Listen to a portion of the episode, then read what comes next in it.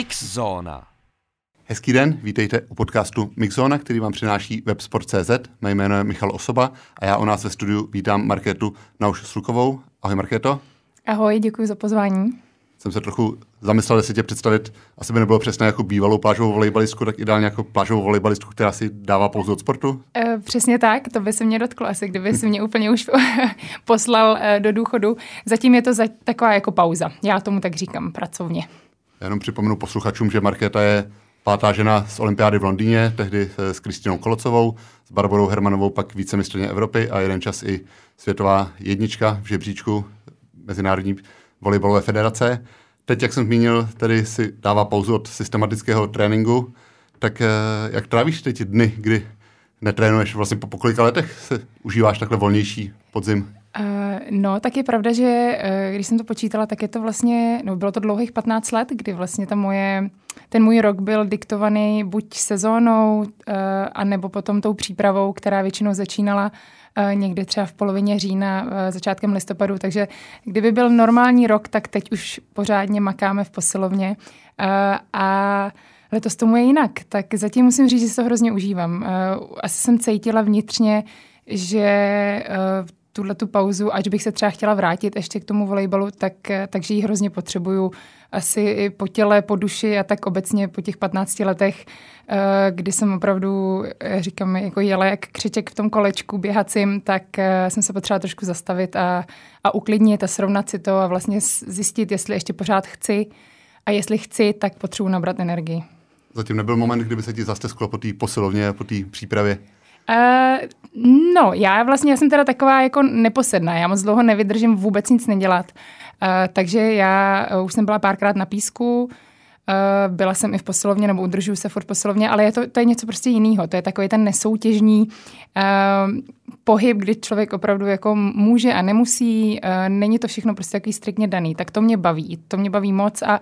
a je pravda, že když jsem byla na písku, tak se mi jako zastesklo se mi po té hře jako takový, protože ten sport mám ráda a, a vlastně jsem s ním vyrostla. Je to opravdu jako součást mého životního stylu. Takže eh, když jsem tak po očku sledovala, když se teď hrál, hrál turnaj ještě v Itapemě v Brazílii, světovka, tak samozřejmě ta, takový ten adrenalin správný eh, toho vlastně toho turnaje, tak to mi chybí. Na druhou stranu při představě, že bych tam byla a vím, co to všechno prostě obnáší, že to není jenom jako se tam vyrazit po pár dnech tréninku, tak potom se mi zatím vůbec nestejská. Tak ještě, ještě čekám, až přijde ta správná chvíle, kdy opravdu mi to začne chybět a vrátím se do toho plnohodnotného tréninku. Jak to vypadá, když teď jdeš na kurt, jdeš jen tak zapinkat, nebo se domluvíš s pár lidma, jdete si zahrát nějaký zápas, nebo jak to probíhá? Uh, tak zatím to bylo vysloveně, že jsem vlastně poprosila Simona, já mám v tomhle tom opravdu tu ohromnou výhodu, že mám toho svého hlavního trenéra doma, tak jsem poprosila, jestli by si se mnou šel uh, vlastně zatrénovat. Je pravda, že já jsem jako byla třeba po dvou měsících, takže ono to jako žádná sláva jako nebyla celkově, ale spíš takový jako, uh, jako ball control a trošku se zase seznámit s tím, s tím míčem a s tím pískem, a, ale nebylo to, nebyla jsem jakoby hrát, hrát ještě, tak uvidíme, co, co vlastně situace a covid a obecně tak dovolí. Co tady teď vyplňuje ty tvoje dny eh, bez tréninku, bez uh, soustředění? Uh, no, já jsem si myslela, že budu uh, mít strašně jako pohodu, že budu mít klid, že si budu číst a že to bude jako opravdu taková ta pauza, pauza, že skoro nebudu vědět, až co dělat. No a uh, my tím, že jsme měli dlouho dopředu naplánovaný, že se budeme stěhovat z Prahy, uh, což vlastně proběhlo konec října, začátek listopadu, tak uh, Víceméně ten uplynulý měsíc, měsíc a půl byl ve znamení balení a vyklízení, uklízení, stěhování, takže to jsme se opravdu nezastavili. A ještě k tomu všemu, eh, to jsem si taky myslela, že bude strašně dobrý nápad, je, že jsem se vrátila do školy. Takže jsem začala studovat a to musím říct, že mě taky zaměstnává trošku víc, než jsem si myslela. Takže mám opravdu ty dny docela plný, teď do toho občas ještě nějaká schůzka, pak se věnuju ještě pořád nějakému tomu sportování, takže je toho hodně. Proč jste se rozhodli odstěhovat z Prahy? Chtěli jste někam blíž do přírody, třeba teď s pejskama a potom s rodinou? Do většího uh, klidu? No, přesně tak. My jsme vlastně uh, se odstěhovali do Pelřimova, což je místo, kde jsme posledních nějakých šest uh, let víceméně trávili většinu zimy, protože jsme tam trénovali, měli jsme tam taky tréninkový zázemí a musím říct, že nám ta Vysočina hodně přirostla k srdci a uh, rozhodli jsme se tam si vlastně postavit nový bydlení a je to pro nás vlastně tak jako na půl cesty uh, do Rakouska A líbí se nám tam přesně tak. A s tím vlastně máme dva pejsky a chtěli jsme prostě trošičku víc té Prahy, protože tady za prvý ty, ty nové nemovitosti jsou uh, hodně drahý a chtěli jsme prostě už takový jako větší malinko soukromí a do té přírody se nevyloučila návrat eh, ke kariéře po případné mateřské pauze, tak těch příkladů v plážovém volejbalu je poměrně hodně těch hrajících maminek. Tak eh, bavila jsi se třeba s někým, sbíral si rady nebo podněty od někoho, kdo už má tohle za sebou? Určitě, určitě. Tak vlastně ty holky, co už jsou maminky nebo teď se stávají maminkama taky, tak jsou vlastně stejný ročník, takže tak nějak jako eh, si tím vším procházíme společně a, a docela si musím říct, že se uh, poslední roky kamarádíme s Laurou Ludvík, tak ta si vlastně tím, tím materstvím a potom vlastně tím návratem uh, prošla sama, takže jsme jako kolikrát jsme se o tom bavili, jaký to bylo, jak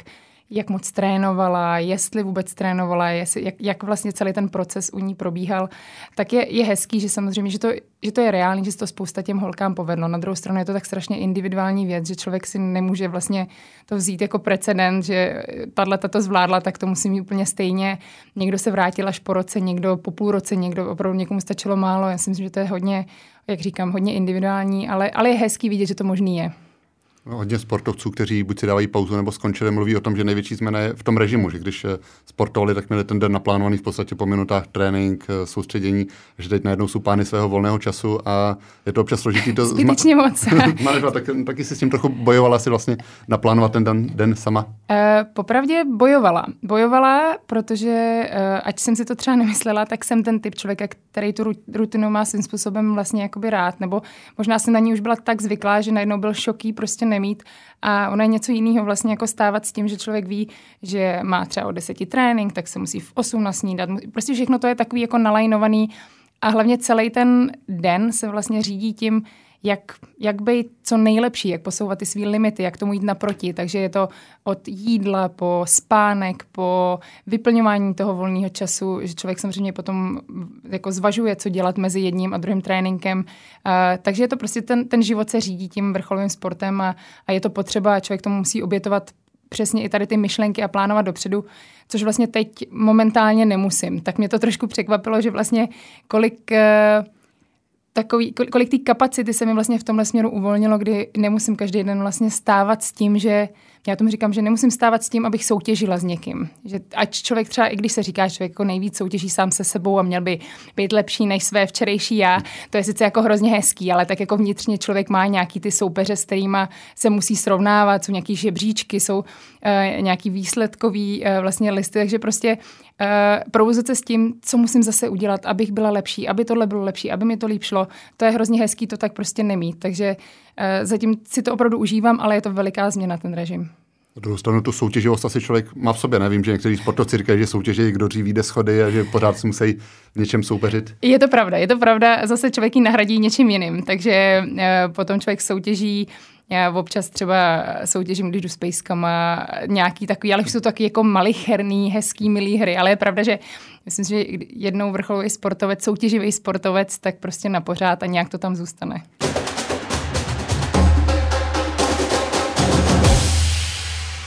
Když si ohlašovala to přerušení kariéry, tak jsem mluvila o tom, že máš v hlavě nějaké projekty, kterým bych se, kterým bych se chtěla do budoucna věnovat, tak uh, můžeš prozradit už něco, jestli se rýsuje něco, co bys chtěla spustit? Uh, něco se už rýsuje, ale uh, popravdě malinko se to zpomaluje vlastně tou covidovou dobou, kdy některé projekty, které je potřeba třeba termínově naplánovat hodně dopředu, si vlastně v tuhle chvíli moc ne- neodvážím si něco jako plánovat na leden a uh, oslovovat různý lidi, protože člověk, aby potom zase jako neřešil, až nás tady všechny zavřou. Bůh ví, třeba ne, ale takže, uh, ale každopádně v hlavě mám uh, několik věcí, ale tím, jak teď vlastně probíhalo to stěhování, tak to bylo taky hektický, takže teď se to spíš tak, vlastně jsem si řekla, že do konce roku bych jim chtěla dát opravdu nějakou jako reálnou podobu, aby od začátku roku už, už se mi mohla víc zrealizovat to zkusím jinak, když si zahrajeme na takovou otázku z pracovních pohovorů, tak kde se vidíš za deset let, eh, jakým profesním směrem by se v tuhle chvíli chtěla ubírat? Uh, za deset let, kolik mě bude vlastně? No, tak já vlastně, no, to je těžko říct. Já jsem si myslela, uh, dejme tomu třeba před pěti lety, že budu někde. a teď už si to třeba nemyslím. Takže uh, věřím, že to je ještě taková u mě jako hodně nestálá věc. A i tady ta pauza, kterou momentálně prožívám, mi určitě hodně pomohla, uh, protože uh, vlastně člověk zjistí, jak strašně pomíjivý ten sport je. Uh, a i vlastně, a teď nechci, aby to jako vyznělo nějak jako zvláštně, což možná vyzní, ale vlastně i z toho pohledu, z té vděčnosti toho vlastně jakoby okolí, protože č- dokud člověk je vlastně jako sportovec a je tomu sportu nějak prospěšný, tak je o něj zájem a samozřejmě uh,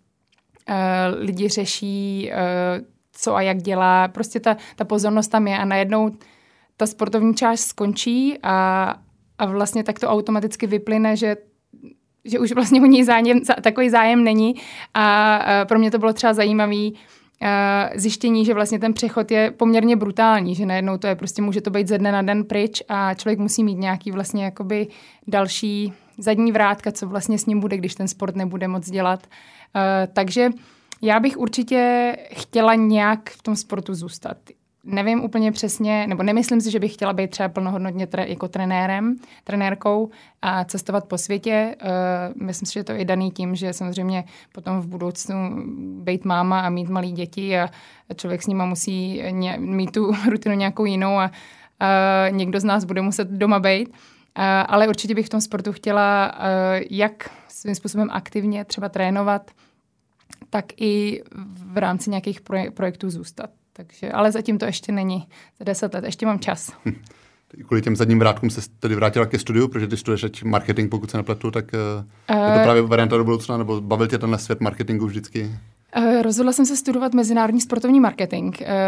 je to teda poměrně bojovka, protože ať jsem si myslela a myslím si to, že vlastně jako anglicky umím, tak uh, tak eh, taková ta jako ta business angličtina a opravdu se učit tady ty odborné uh, pojmy, názvy, věci v angličtině bylo úplně něco jiného. A možná, možná, že jo, možná já teda mám dokončený vlastně bakalář, to, ale už jsem ho dodělala vlastně po Londýně, takže v roce 2012. A tak nějak jsem cítila, že uh, tím, že prostě neposedím a mám pocit, že se musím vždycky někde jako realizovat, takže teď právě jako nastala ta správná chvíle, uh, pokud chci si tu školu dodělat ještě nějakou, tak uh, tak vlastně teď to bude nejlepší. Takže, a, ale je to určitě taky, potom ty možnosti se mi zase dál otevřou a, a zase se trošku jako přivzdělám v nějakým jiným oboru, takže tak asi jo, asi to taky bylo z důvodu toho si udržet uh, otevřený ty další možnosti byl třeba pro tebe samotný sport je dobrou marketingovou průpravou, protože v vašich menších sportech je ta schopnost se prezentovat a prodat eh, svoje výkony součástí toho sportovního života, tak eh, i v tomhle se třeba něco přiučila už během toho sportovního života? Uh, určitě, určitě. To byla veliká pomoc tím, že jsme si vlastně, nebo já za celou tu kariéru, obecně jsem si musela projít celým tím procesem kdy člověk začíná vlastně od nuly, pak si vybuduje nějakou značku, pak si ji snaží prodat, pak uh, tu značku trochu ztratí, pak si ji zase snaží vybudovat znova. A je to uh, vlastně v té praktické části, uh, tam si myslím, že jsem si tím vlastně trošku prošla, ale ono to potom vlastně obnáší ještě spousta té další teorie a těch, těch uh, různých oborů a okruhů, který za mě dělal někdo jiný. A já vlastně až teď zjišťuju, co to všechno obnáší, udržovat tu nějakou marketingovou značku při životě, analyzovat a tady ty všechny věci, to je takový jako extra bonus, ale určitě mi hodně pomáhá, že už v tom oboru vlastně jsem, ač je to třeba z trošku té jiné perspektivy. Jsi byl vždycky poměrně aktivní na sociálních sítích, komunikoval jsi s fanoušky, třeba Ondra Peruší s Davidem Schweinerem, tak ty sice píšou statusy na Facebooku, které jsou zábavné, ale sami říkají, že to úplně nebaví ten svět sociálních hmm. sítí, tak tebe to bavilo a baví, nebo spíš to bralo jako nutnost eh, k tomu sportovnímu životu? Uh, musím říct, že mě to asi i baví a bavilo, ale zároveň je to, nebo vnímala jsem to zároveň k tomu, že to ta, ta moje vlastně pozice toho sportovce, který se snaží nějakým způsobem propagovat sebe, propagovat ten svůj sport, takže to vyžaduje vlastně taky. Takže uh, věřím, že asi kluci možná taky vnímají, že by to vyžadovala ta jejich pozice, ale prostě pokud jíme to proti srsti a, a řeší to jenom tou formou vlastně těch eh, jednorázových třeba statusů na, eh, na Facebooku, tak je to zase jako taky jedna z variant, ale mě to zase tak proti srsti vlastně není a nebylo, takže jsem chtěla využít té možnosti lidem ukázat a představit, eh, i trošku jakoby víc do hloubky ten, ten život můj, ten životní styl, uh, ten svůj sport, uh, než vlastně jenom to, co se potom píše v médiích, kde to je častokrát hodně o té sportovní výsledkový část. V poslední době zbudil poměrně značný ohlas případ z plážové házené, kdy vlastně na nátlak některých hráček z Norska bylo zrušeno pravidlo, že hráčky musí hrát v plavkách ty norské hráčky to považovali za sexistické, tak myslíš, že se může stát něco podobného v budoucnu třeba v plážovém volejbalu, nebo zaznamenal si nějaké tlaky, které by tímto směrem se ubíraly? Eh, co jsem určitě zaznamenala, že i v plážovém volejbalu holky z Norska hrály teď zrovna v Brazílii v Kraťasech takový uplý krťásky měli, takže ty už neměly plavky. Můžu připomenout, jaký je to pravidlo v plážovém volejbale, jestli tam se to týká teploty nebo podle čeho vlastně to v eh, současnosti se určuje? Jo, to pravidlo je uh, víceméně takový, že pokud člověk uh, chce hrát v plavkách, tak ty plavky musí mít nějakou, uh, vlastně nějaký míry, takže nesmí být na stranách moc široký, uh, nesmí být moc vysoko vzadu, takže je to, uh, asi si myslím, nebo vím, je to dano, dáno tím, kde vlastně je možnost toho logo placementu různých komerčních značek, tak samozřejmě, aby jsme neměli měli basketbalový uh, kraťasy a neměli tam všude uh, 15 uh, sponzorů. Ale uh, potom tam je možnost vlastně nějakého teplejšího oblečení, tam je to samozřejmě dáno teplotou, ale taky na posouzení vlastně uh, supervisora, to je takový hlavní, hlavní ředitel celého toho turnaje, který musí usoudit, že už není bikini time a že už je povolený hrát vlastně většinou to jsou legíny a nějaký vlastně neoprenový tričko. A potom tam je varianta, uh, kdy se dá udělit výjimka,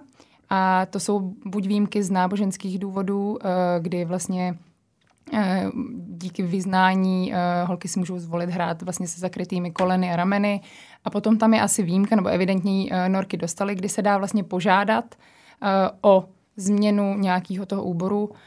kdy ale jakoby je podmínkou, že vlastně obě dvě musí mít ten stejný úbor, takže by to nešlo, že by jedna hrála v plavkách a druhá hrála v těch kraťáscích a to právě třeba ty norečky díky tomu asi, myslím si, že tomu kroku si zrovna z té plážové házené, eh, kdy tam to prošlo tak možná jako podporu, nebo asi to tak taky cítí, že eh, se jim takhle hraje příjemně, tak teď už takhle hráli. Jak ty se na to díváš? Protože na jednu stranu asi zvláštní diktovat hráčkám, v čem mají sportovat, na druhou stranu asi, co si budeme povídat, eh, součástí popularity plážového volejbalu je i to, co mají hráči a hráčky na sobě, nebo možná hmm. spíš nemají na sobě. Hezky, to je pravda. Uh, já si myslím, že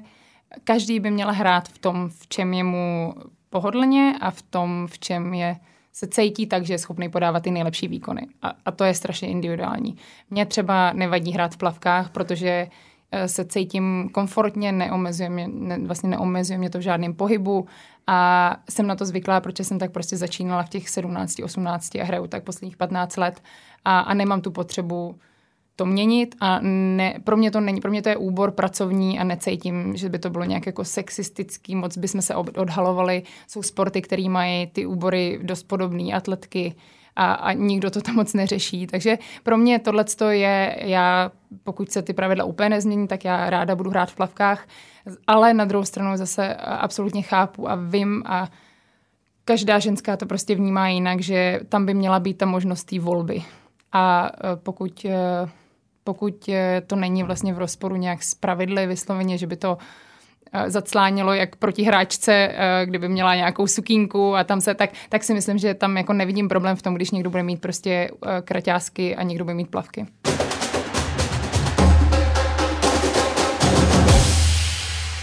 Ty si zatím svý poslední zápasový údery odehrála na turnaji v Ostravě, což si samozřejmě v tu dobu nemohla tušit. O tom následném letu do Tokia už bylo namluveno a napsáno. Mm toho spousta. Naposledy se k tomu vyjadřoval Ondra Perušič na, na webu Bez frází. Hmm. Četla si ten jeho článek? Uh, Ondry článek jsem četla, já jsem s ním byla uh, vlastně v kontaktu i předtím, než ten článek vyšel. A uh, myslím si, že nebo já sama vím, že uh, jsem byla tehdy moc ráda, že mi vlastně ta ta, ta platforma bez frází dala prostor vyjádřit nějak tu svoji verzi tehdy, když, jsme, když se hodně řešil ten propíraný rozchod s mojí parťačkou s Kristýnou a e, že tam je možnost to prostě vyjádřit uceleně, celou tu svoji verzi, která není třeba vytrhaná z kontextu, jak z důvodu prostoru v jiných médiích, kdy samozřejmě může člověk napsat kilometrový článek a, a tak dál. A, a myslím si, že Ondra uh, má co říct určitě a uh, využil té možnosti, že chtěl se o ten svůj pohled nejenom na tu, na tu situaci olympijskou, ale tak obecně na tu svou kariéru uh, chtěl se o ní podělit a, a myslím si, že je to každýho volba, mě, mě to bavilo. A ten pohled jeho na tu situaci v Tokiu se shodoval s tím tvým, protože připomenu, že on mluvil o tom, že na jednu stranu někteří lidé z olympijského výboru jim hodně pomáhali, na druhou stranu to lékařské zabezpečení, hmm. tam viděl velké rezervy, mluvil o tom dokonce, že tam byla snaha některé ty testy vlastně sfalšovat, tak uh, měla jsi ty z toho podobný dojem? Uh, já jsem z toho měla víceméně podobný dojem. Uh, je pravda, že na tom všem, a Ondro to tam zmínil, že mě, že mě moc mrzí, že se opravdu nedají všichni lidi, co pracují pro ten olympijský výbor, hodit do jednoho pytle. A tak nějak se to, se to uh, tak to nějak vyplynulo během té velkolepé kauzy, že to prostě je olympijský tým, versus ty sportovci nebo ty zasažený tím covidem a, a tak si myslím, že to vůbec není a z naší strany to určitě tak nebylo vnímané, ale uh, souhlasím s Ondrou a taky to tak vnímám, že tam byly uh, v některých věcech veliké rezervy, uh, ke kterým jsem si myslela, že se, že se postaví čelem víc, než se postavili. V tuhle chvíli probíháš nějaká komunikace mezi tebou a tvým týmem, nebo už to jde mimo, mimo tebe, s, myslím, s olympijským výborem? Uh, já momentálně vůbec nejsem členem žádné komunikace, nevím vůbec, jakým směrem se to uh, vyvíjí a upřímně uh, pro klid svý duše uh, a uh, pro nějaký jako nějakou schopnost vlastně to opravdu jako uzavření této kapitoly už uh, jsem nechtěla se vlastně v tom já nějak úplně extrémně rejpat a, a předala jsem to vlastně dál a, a nevím, jak tam probíhají diskuze až jsem se díval na statistiky vlastně tvoje hráčské, tak ty od roku 2006, kdy jsi hrála na dorostoneckém mistrovství světa, tak si hrála pořád jenom se dvěma spoluhráčkama. By to byla Kristýna Kolocová nebo potom Barbara Hermanová na žádném oficiálním turnaji si neměla jinou spoluhráčku, tak i když ten dosud s Kristýnou byl pak poměrně bouřlivý, tak mm-hmm. asi si v tomhle radita v plážovém volejbale, co se týče týmové věrnosti? Uh, paradoxně jo, na to, jak to vlastně po tom prvním rozchodu vypadalo. Uh,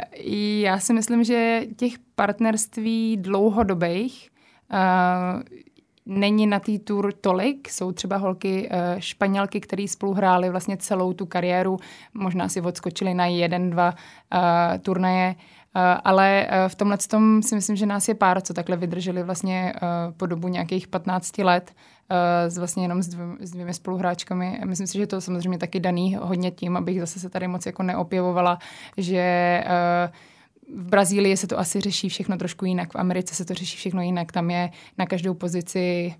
30 možných variant, takže tam ty holky uh, opravdu, a je tam ta, ta kultura v tomhle tom je trošičku jiná, tam si víc ty hráčky jedou jakoby na sebe a ne až tak na ten tým, když to tady v Evropě je to hodně dělaný jako týmová propagace, týmový webové stránky, týmoví sponzoři,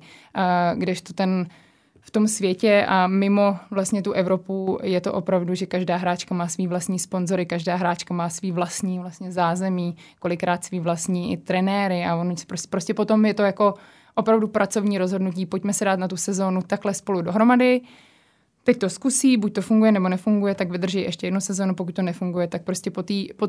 nevydařený třeba sezóně jdou od sebe a není to potom takováhle, jako, když to řeknu, jako blbě, jako národní katastrofa, že najednou jako velkolepý rozchod, tak kdo s kým jak, tam to prostě je práce a ty hráčky se scházejí, rozcházejí podle potřeby, no. Dá se říct, co je potřeba pro to, aby to spojenectví takhle dlouho fungovalo, jestli je to spíš uh, úplná upřímnost nebo naopak tolerance, protože asi nikdy se nesjedou dva lidi, kteří by si rozuměli úplně ve všem.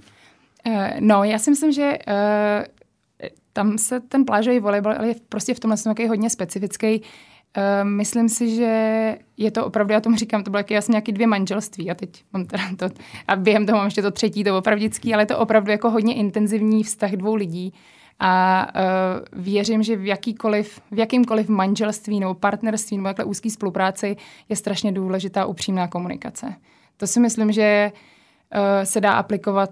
já říkám, na osobní život i na ten sportovní, protože uh, pokud lidi jsou spolu schopní komunikovat a jsou spolu schopní komunikovat i ty nepříjemné věci, které automaticky se prostě budou dít, budou těžký zápasy, těžké sezóny, emoce, prostě to je nevyhnutelná věc a, a pokud jsou si lidi schopní opravdu jako sednout a mít takový ten jako honest talk, takový fakt opravdu upřímně si říct, takhle to cítím já, takhle to cítíš ty, co s tím budeme dělat a je tam ta vůle opravdu s tím něco dělat, tak, eh, tak si myslím, že se dá všechno zvládnout. A samozřejmě potom jsou takový ty jako další věci, kdy po tý, na tom hřišti, po té nějaký jako dovednostní stránce a fyzické stránce to musí svým způsobem fungovat, musí tam být nějaká, nějaká chemie, ty hráčky se musí doplňovat ale uh, po té lidské stránce, protože přesně jak už si říkal, každý, prostě každý jsme jiný, každý máme svý, svý nějaký uh, problémy, věci, které si řešíme, nějak jak reagujeme, ale prostě ve výsledku člověk musí být schopný o tom mluvit a chtít najít tu cestu společně. Bára Hermanová už má za sebou první turnaj v Brazílii se svojí novou partěčkou, tak byl to pro tebe přece jenom zvláštní pohled, když jsi ji viděla na kurtu s někým jiným po těch letech spolu. Uh, popravdě pro mě byl asi nejvíc zvláštní pro, vlastně jako pocit vidět, že se hraje turnaj a já na něm nejsem. To, že tam hrála Bára s někým jiným je jenom jako, jako extra, extra divný bonus, ale vlastně uh, sledovat, ač to třeba byl turnaj, kde jako hodně těch týmů nebylo, takže to dalo by se říct, že spousta, spousta týmů vynechalo a kdybych to vnímala tak, tak jsem jako vynechala i já jenom, ale i tak, prostě byla tam velká, velká světovka, velká akce a sledovat ji vlastně jenom spoza počítače prostě je zvláštní pocit. A to, že Barča uh, začala hrát vlastně s další partěčkou, to byla věc, o který ta byla nevyhnutelná a pokud i ona sama by uh, nechtěla vlastně si dát pauzu, ukončit kariéru nebo prostě od toho volejbalu odejít, tak uh, to bylo něco, co, s čím se vlastně muselo počítat i pro mě. Ale samozřejmě je to, je to zajímavý. Neřekla bych úplně jako dobrý nebo špatný pocit, ale bylo to jako zajímavý sledovat trošičku, uh, že vlastně ten beach volejbalový život jde dál. Bára už v letě hrála po boku několika spoluhráček a vybírala, s kým vstoupí hmm. do nové hmm. sezóny. Nakonec padla volba na Marii Sáru Štochlovou a z těch bářených vyjádření jsem pochopil, že i tvoje a Simonovo doporučení směřovalo k, k Marii, k Marii Sáře, je to tak? Uh, je pravda, že uh, Barča se s náma vlastně uh, nechci říct, no asi radila je takový správný, správný slovo,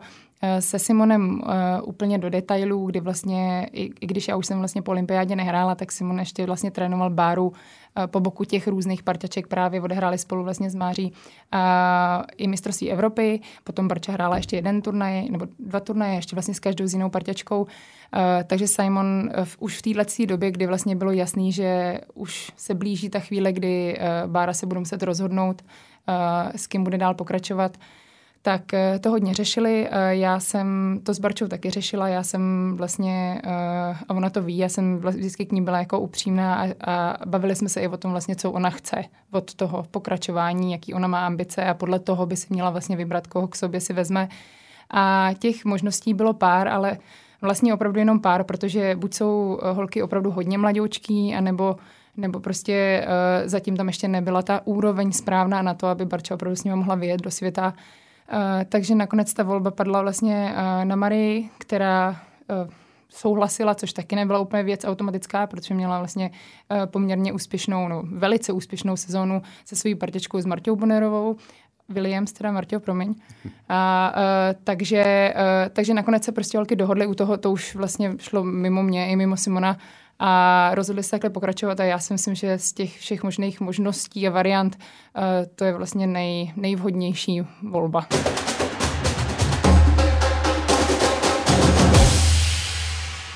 Bára oslovila i trenéra z Argentiny, Sebastiana Menigoca.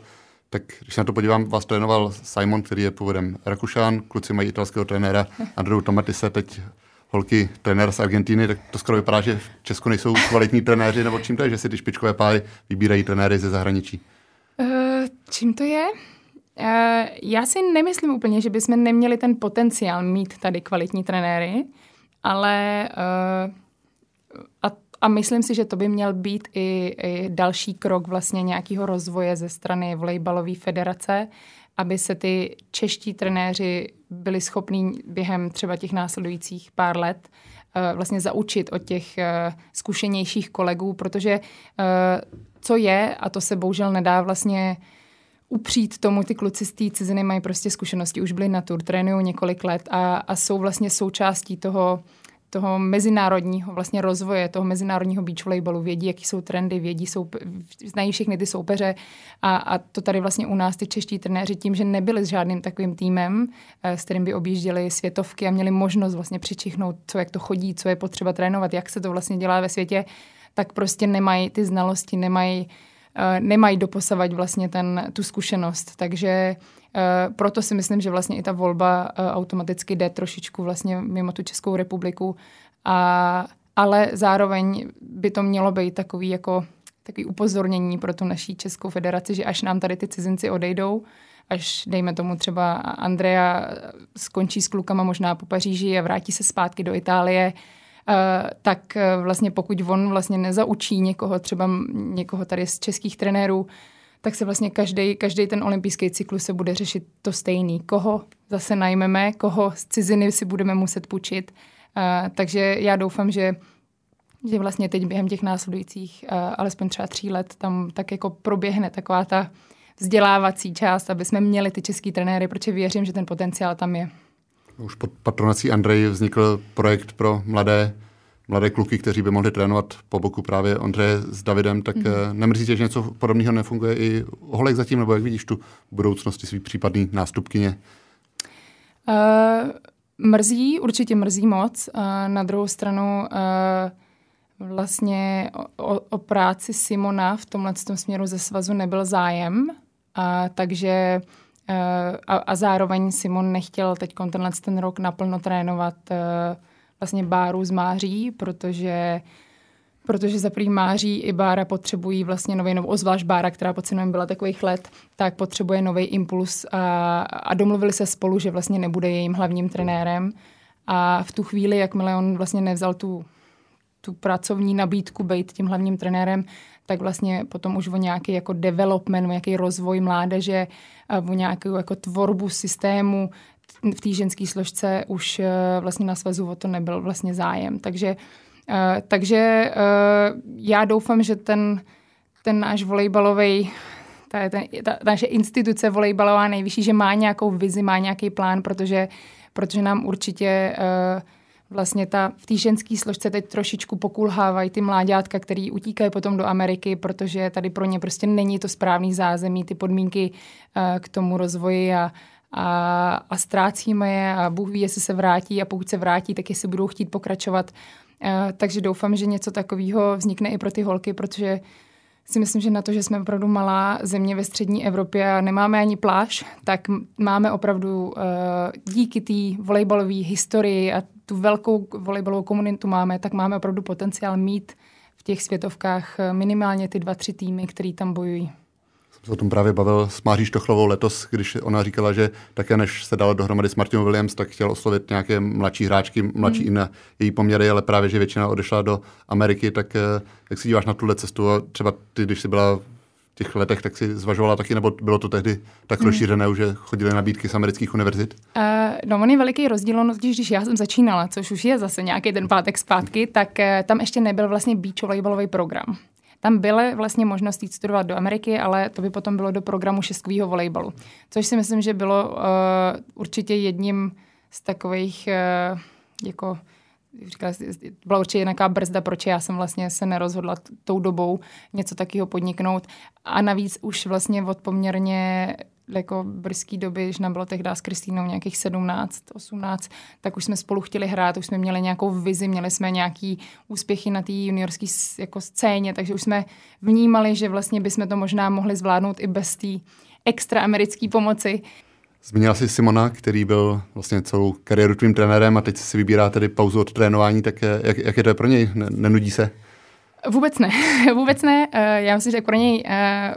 vlastně on měl ten stejný, nebo má ten stejný harmonogram jako já, stěhovací, takže ten se vůbec nenudil. A uh, taky studuje ještě, dělá si nějaký speciální, nějaký, dodělá si nějaký speciální kurzy trenérský a nějaký sportovní psychologie ještě taky na nějakých institutech v, v Barceloně. Uh, takže taky se vrátil do školy, dejme tomu, dá se to tak říct. A uh, navíc i pro něj uh, vlastně on posledních 15 let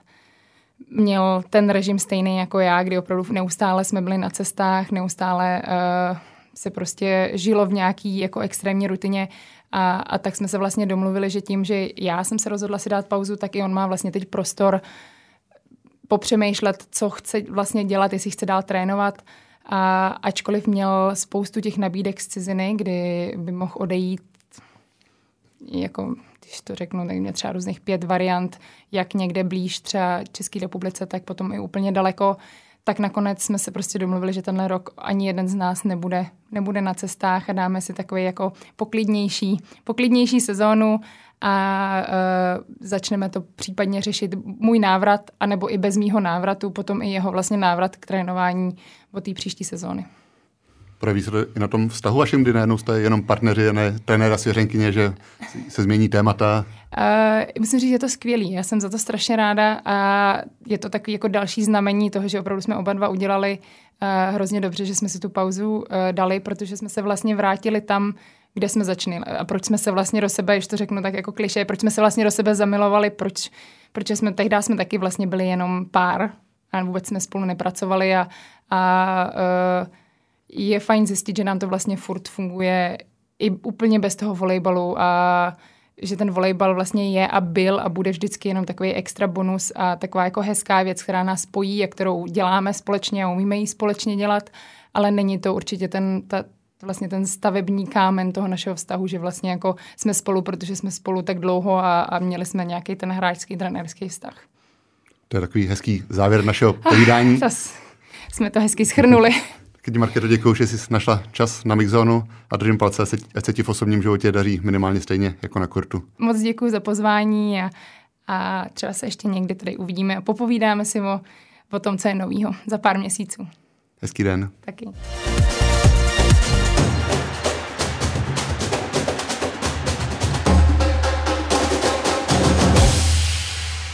Mix Zóna.